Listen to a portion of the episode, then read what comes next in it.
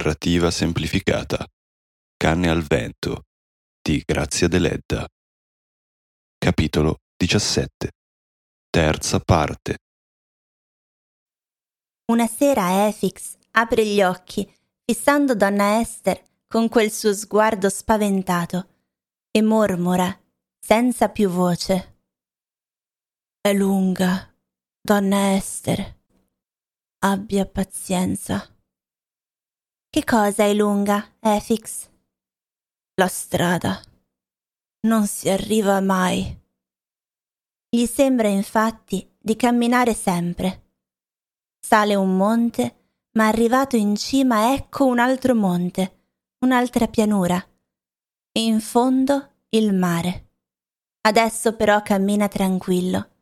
Gli dispiace solo di non arrivare mai per liberare la casa delle sue padrone del suo corpo.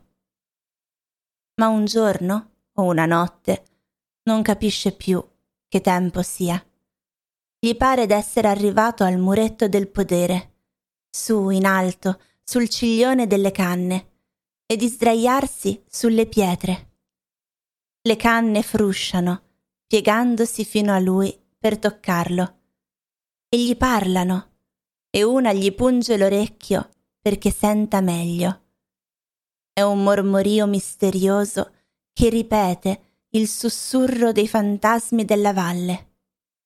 La voce del fiume, il gemito della fisarmonica di Zuannantoni.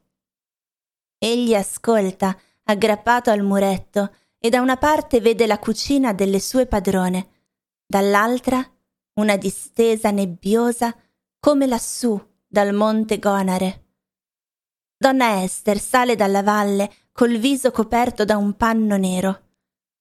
Solleva il panno, mostra il suo viso scuro, doloroso, gli occhi velati di pietà, ma si tira indietro dal muretto come per paura di cadere.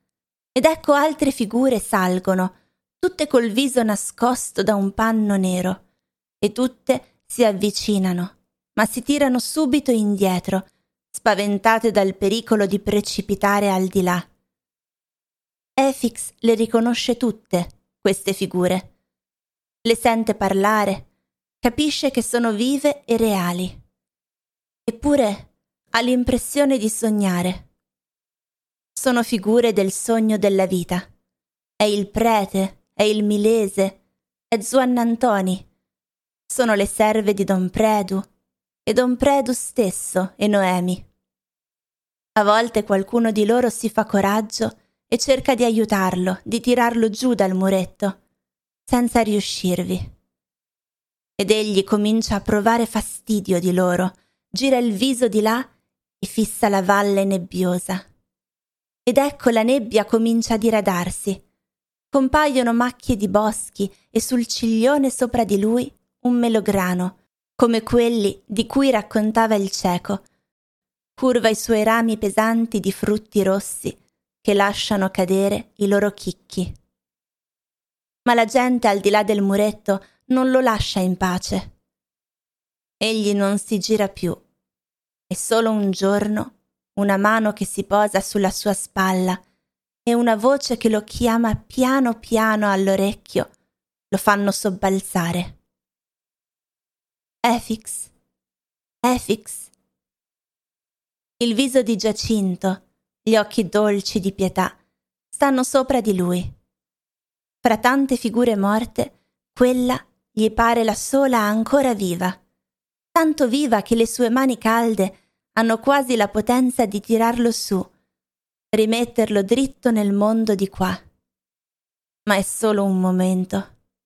Ecco che perde forza ritorna fantasma. Ed Efix prova dolore, come se sia Giacinto a morire, non lui. Efix, su, su, che fai? Non mi dici niente? Sono venuto per te, sai? Sono qui. Non volevano lasciarmi entrare ed ho saltato il muro. Su, guardami. Egli lo guarda ma non ne vede più gli occhi. Zia Noemi è scappata in fretta vedendomi. Proprio non mi perdonerà mai. Che cosa ti ha raccontato, dimmi? Che non vuol più vedermi? Che ha giurato di non pronunciare più il mio nome? Lo so, ma non importa. Sono contento che si sposi. Sai cos'era successo l'ultima volta che io sono venuto qui? Io le dicevo Sposati, zia Noemi. Zio Pietro è ricco, ti ama, ti renderà felice. Essa mi guardava con disprezzo ed io capivo bene che non si sarebbe decisa mai. Allora, Efix, senti. Ebbene, mi sono ricordato del tuo consiglio. L'ho guardata bene negli occhi e le ho detto: Zia Noemi, io sposerò Grixenda. Perché solo Grixenda povera come me, giovane e sola come me, può essere la mia compagna. Allora Noemi è diventata pallida come una morta. Ho avuto paura e me ne sono andato. Piangevo. Te l'ha detto? Su, Efix, tu non mi ascolti, su. Ecco zia Esther. Non è vero, zia Esther, che Efix finge di essere malato per non venire alle nozze mie e a quelle di zia Noemi, per non farci il regalo. Eppure dicono, soldi ne hai portati dal tuo viaggio. Efix sente le parole e le capisce anche, ma sono senza suono, come parole scritte. Su, dimmi almeno cos'hai. Non mi racconti neppure dove sei stato. Ti ricordi quando sei venuto al mulino e ti ho chiesto dove andavi? E tu hai risposto in un bel posto. Non ti ricordi? Apri gli occhi, guardami. Dove andavi? Efix ricomincia a provare fastidio. Apre un momento gli occhi, li richiude, pesanti già del sonno della morte. E le parole di Giacinto si confondono, di là del muretto, col fruscio delle canne. Eppure a un tratto sembra sollevarsi e rivivere.